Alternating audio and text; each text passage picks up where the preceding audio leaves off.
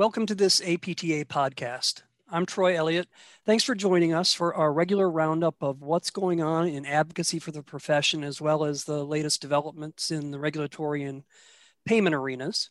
As always, there's no shortage of topics worth covering, so to help give us some focus, we've asked a panel of A P T A staff experts to provide their takes on what we should be paying attention to, um, the stuff we might have missed, and what's uh, getting a lot of attention at A P T A right now, and then what to keep an eye on for the future.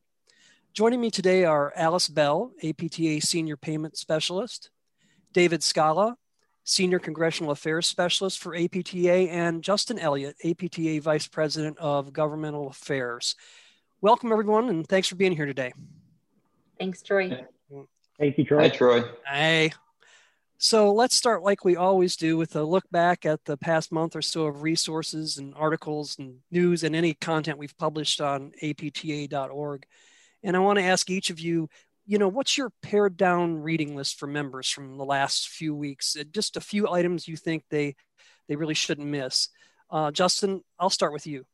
All right. Well, thanks, Troy. You know, looking back over the last month, I think one article that I would point out uh, to folks that they may want to take a look at is a story uh, that ran regarding advocacy related to uh, the impending P T A uh, payment differential.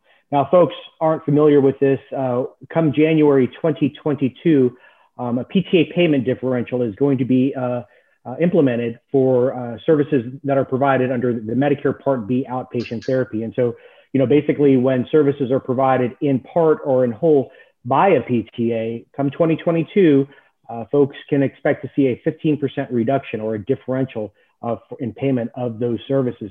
Now, A P T A has been advocating for a couple of years now uh, to C M S on ways that they should delay, exempt, um, um, mitigate uh, this uh, pending differential that it will impact both P T As and O T As. And what we saw in May was an article that highlighted recent advocacy efforts in which uh, A P T A, working with our friends at A O T A, were able to uh, leverage some of our congressional champions in putting pressure on C M S, asking them to really uh, look at ways that they can, again, delay, exempt, mitigate uh, the impending uh, payment differential. Now, C M S can do this through regulation. It actually doesn't require an act of Congress. And so that's why we're using uh, our congressional champions uh, to put pressure on C M S. And uh, what we saw is a letter, uh, uh, May fourteenth, twenty twenty-one, led by Congressman Higgins uh, of New York, Uh, signed by uh, bipartisan members of the U S House, both Republicans and, de- and Democrats, uh, urging uh, H H S, or the new H H S Secretary uh, Becerra, uh, to use uh, their legal authority uh, to basically do a couple things when it comes to, to P T As and O T As. First is to provide an exemption for rural areas to the impending P T A and O T A payment differential. We know that rural healthcare has unique challenges and access concerns. And so we believe that one thing that C M S could easily do would be just to provide an exemption so that this payment differential doesn't apply uh, to rural areas. And the other issue uh, is that uh, we've had a, a big concern in outpatient therapy regarding the supervision requirements for P T As. Right now, supervision uh, requirement Uh, for outpatient is direct supervision. P T has to be there on site. And that's been a bone of contention we've had for a number of years because it's it's kind of uh, outside the norm. Majority of states allow for general supervision uh, and other Medicare settings allow for general supervision. And so again, looking at ways uh, that C M S could uh, help mitigate uh, this differential is provide more flexibility uh, for our small businesses and for our P T As. And so that was uh, an article that I would highlight that really Uh, provides some uh, recent activity on this uh, issue uh, related to the P T A differential. Now, m- uh, clarify to me, because uh, a couple things that, that I know um, that have been circulating is this idea of the P T A differential. The concept of it was mandated through through law, right? Correct. In twenty eighteen, in February, uh, the Balanced Budget Act, Uh, which is a, a gigantic legislative package that contained many uh, different elements to it. One of the things that they put in at the eleventh hour uh, was this concept of a, a payment differential. Now, I will say, while it, a payment differential for P T A and O T A services is somewhat new, it is not unheard of, and we, we actually see that uh, with physicians uh, and uh, uh, P T, um, uh, physician assistants and nurses uh, they are paid on a differential uh, where if they are uh, providing services independently of the physician, they are paid at eighty-five percent uh, of the fee schedule. And so the, while the concept of a differential is, un, is not unusual and has been around for a number of years, up until twenty eighteen, we had not seen that applied to therapy services. Yeah, yeah, and, and about the supervision, correct me if I'm wrong, but hasn't C M S gotten a little taste of this during the pandemic uh, to see how it's been working? Yeah, and so a great point is that one of the things that the pandemic has done, and with some of the relaxing of regulations and, and uh, uh, administrative burden issues, uh, we have seen more flexibility be provided. And so, again, I think we've learned some lessons uh, throughout the pandemic as to ways that we can do things better, faster, uh, provide more flexibility. And so, you know, building on what we've learned through the pandemic, again, this is something that C M S can do, and we're hopeful that they will do um, in the upcoming uh, proposed twenty twenty-two Medicare fee schedule, which we're going to talk a little bit more about later. Uh, but this is going to be, again, a hot topic that we anticipate for the remainder of this year. Yep. Yep. Stay tuned. Alice, what you got? So Troy, uh, late April, we did a commercial payer advocacy update um, entitled "And the Beat Goes On," and there's uh, several kind of uh, important issues there for people to be aware of. One is regarding the N C C I edit deletions. Um, we had several deletions, uh, edit code pairs that were deleted that really were problematic for P Ts. Um, and those deletions, uh, interestingly, for Medicare and for several commercial payers, were actually made retroactive to January first, twenty twenty. So something to be aware of and to know how the different commercial payers are handling it. There's also some updates on telehealth, and we're gonna talk a little bit more about that on, on this uh, discussion, and also information about um, electronic fund transfers and virtual credit cards and how those are impacting P T practice and what you can do about it as a practitioner to protect yourself from those additional uh, fees and charges. Yeah, and we actually published a, a, a real nice sort of mini guide almost on, on how to handle those things, right?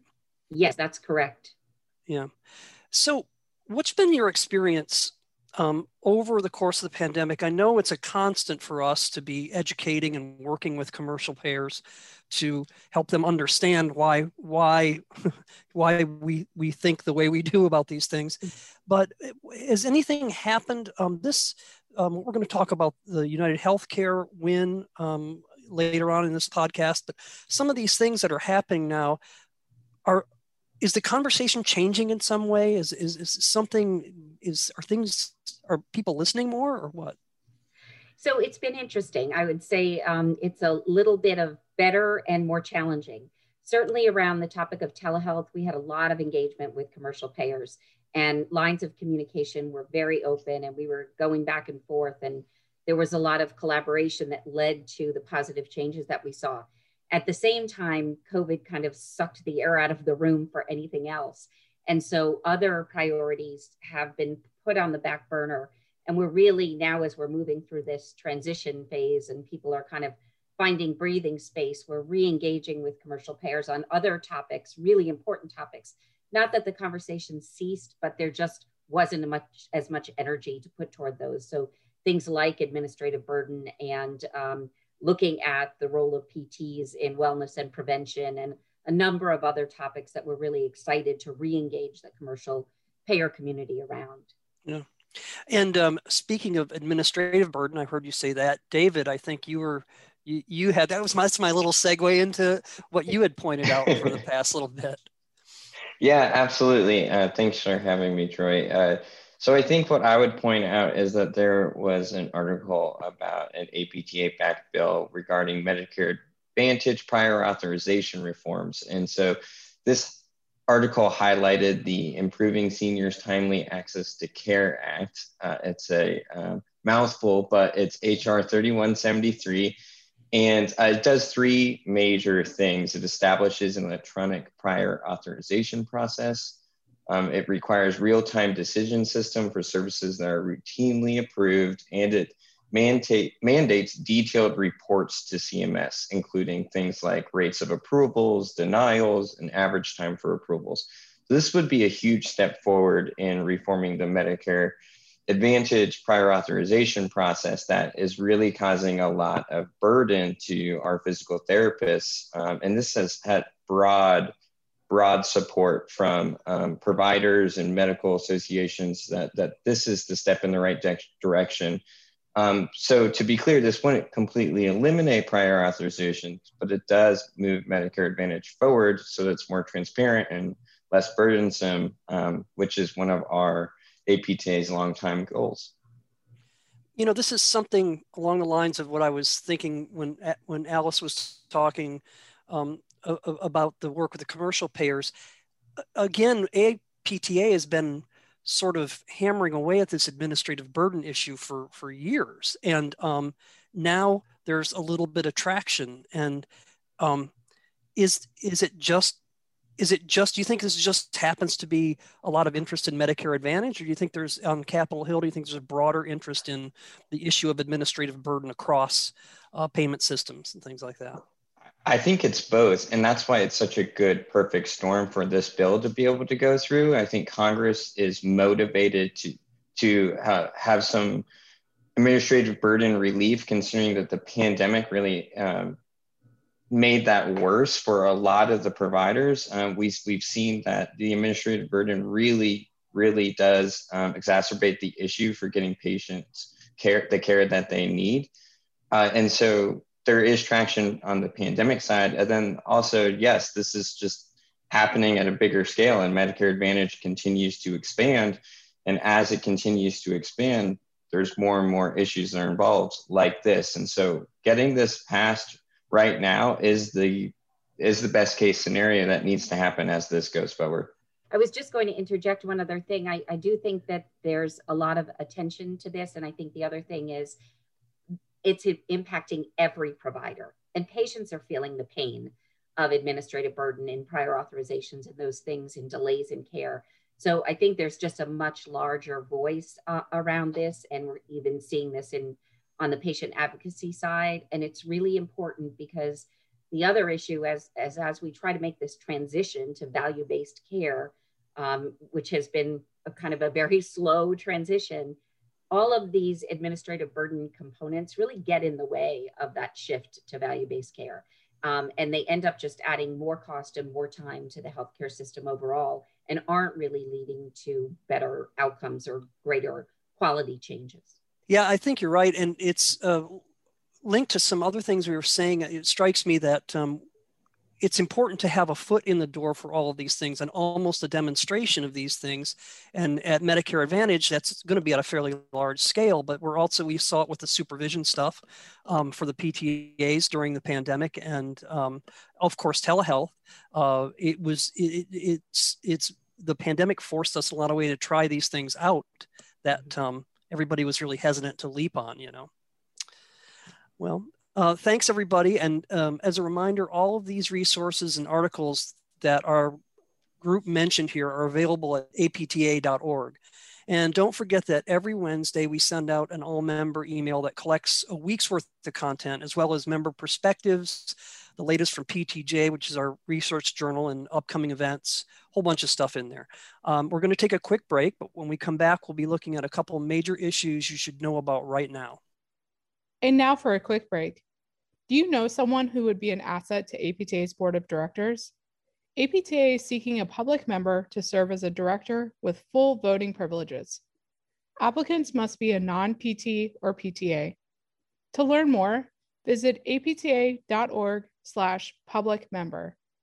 And now let's return to the show.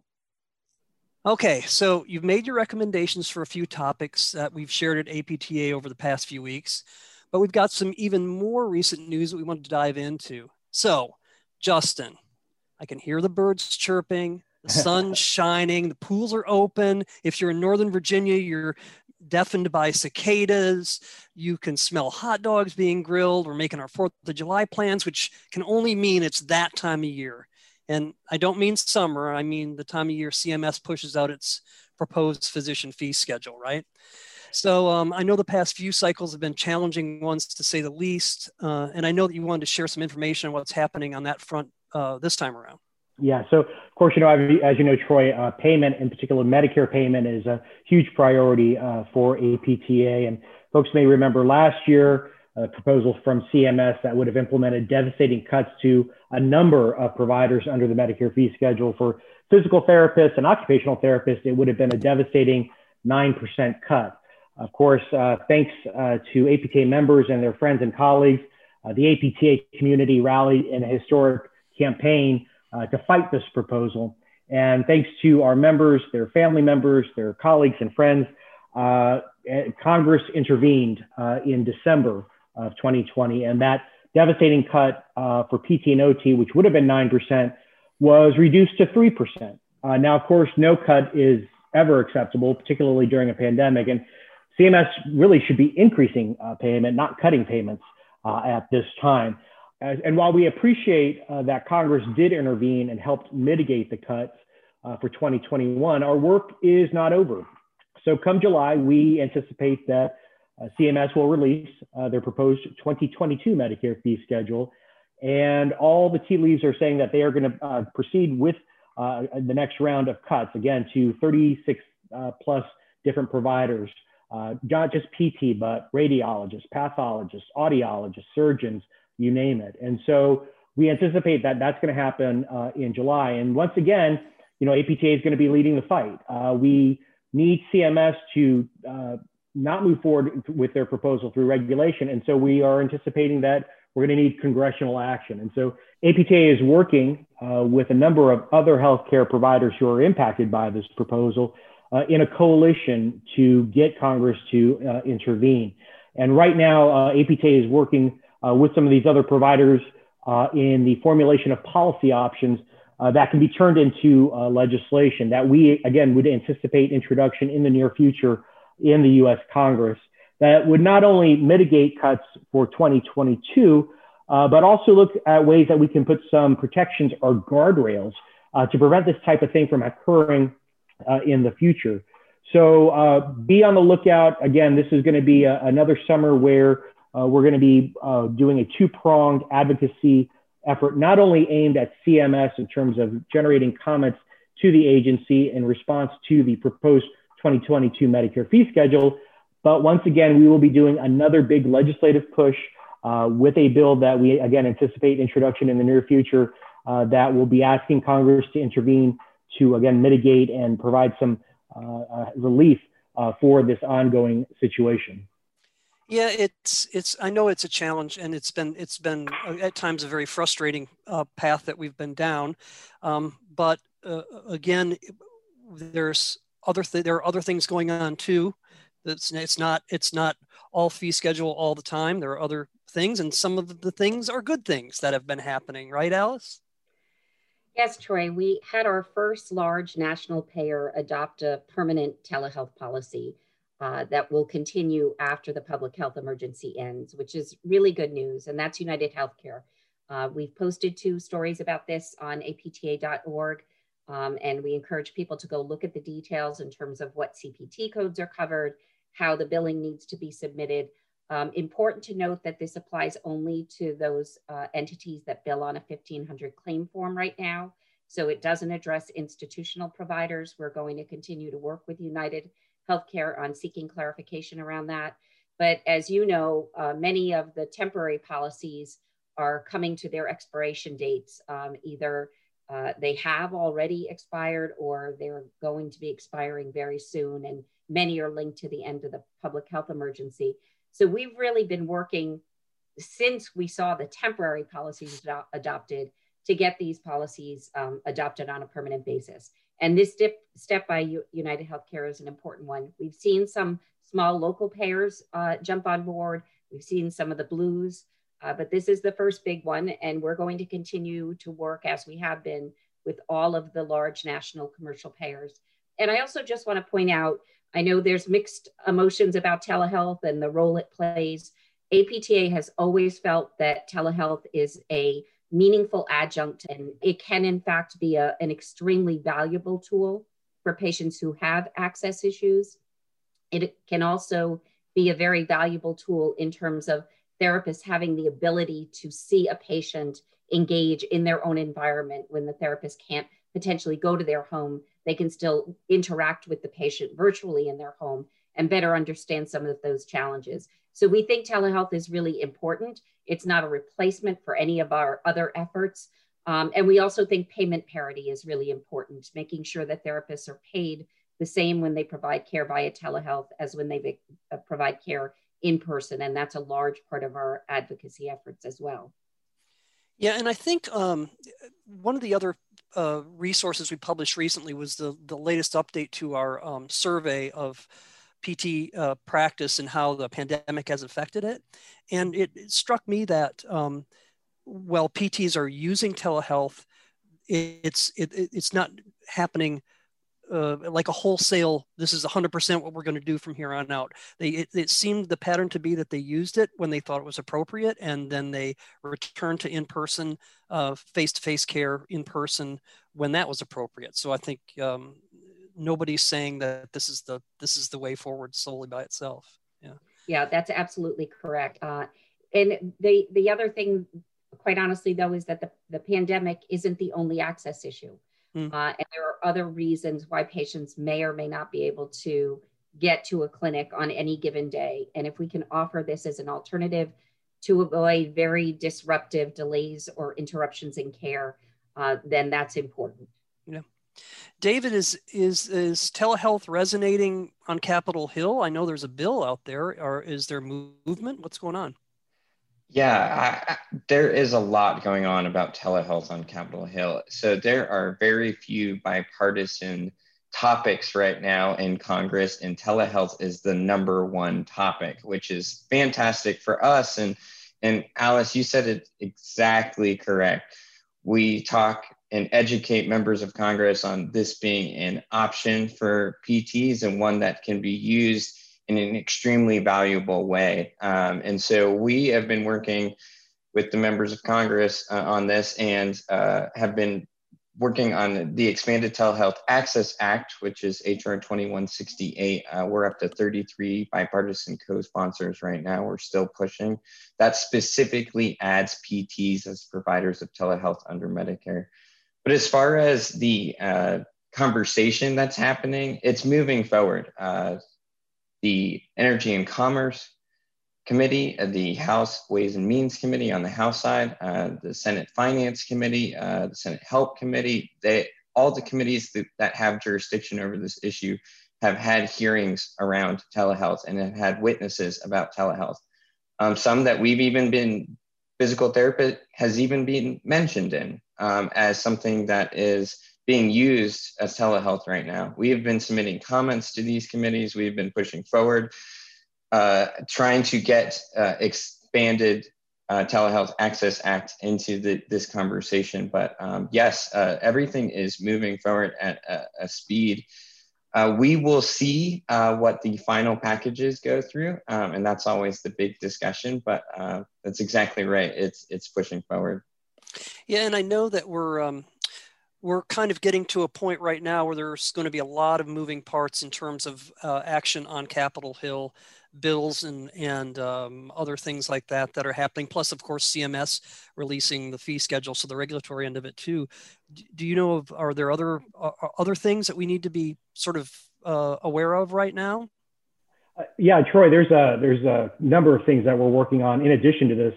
You know, we look at not only the, the payment for services and the access to services, but also ways that we can relieve the administrative burden and looking at ways that we can also provide uh, flexibility. And so two bills I would put on folks' radar that are A P T A uh, uh, supported and A P T A led bills.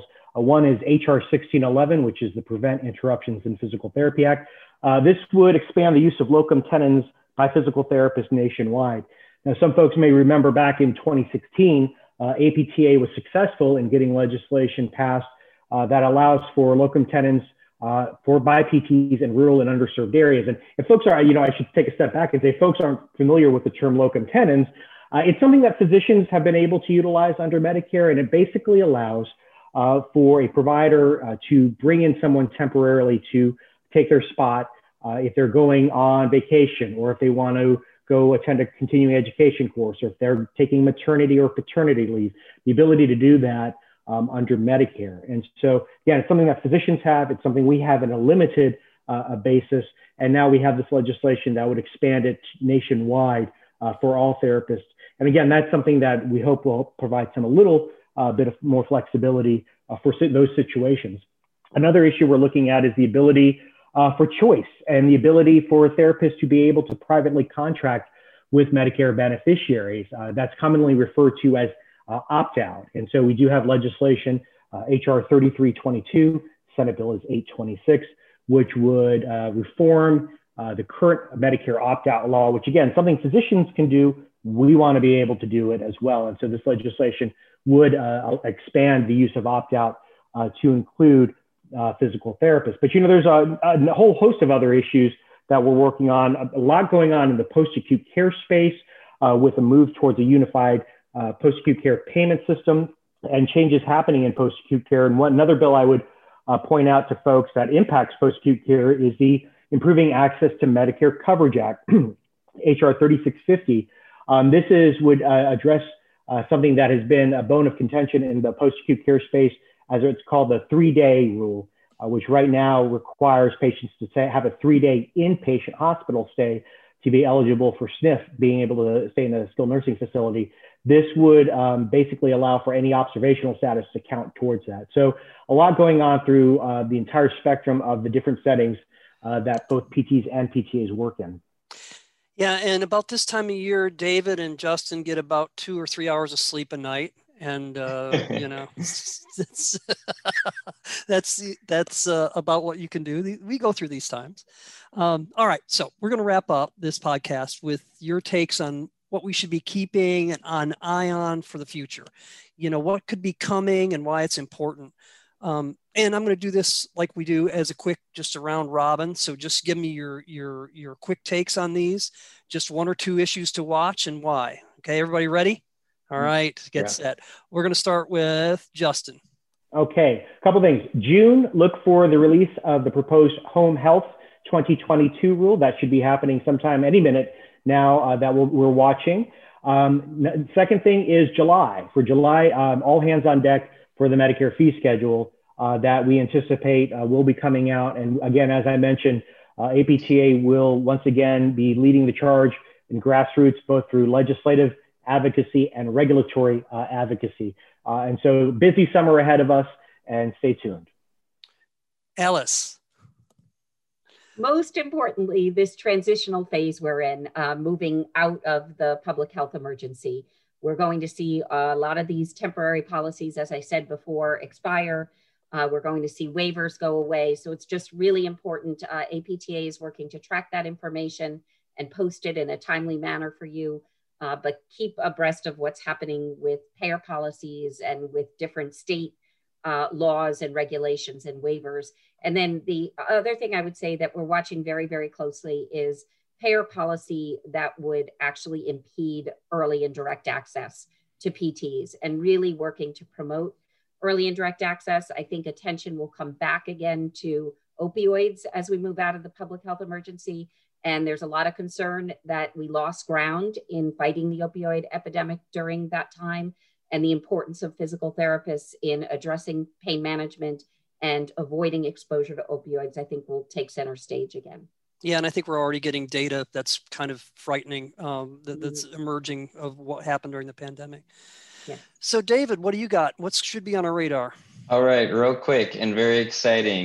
P T Day on the Hill. Uh, so join us on Tuesday, September twenty-second on Capitol Hill as we advocate for physical therapy to Congress. Uh, details are currently being prepared and we'll post them soon. But this year, it's going to be a part of our A P T A Centennial. So come on out to D C in September in person to celebrate and advocate.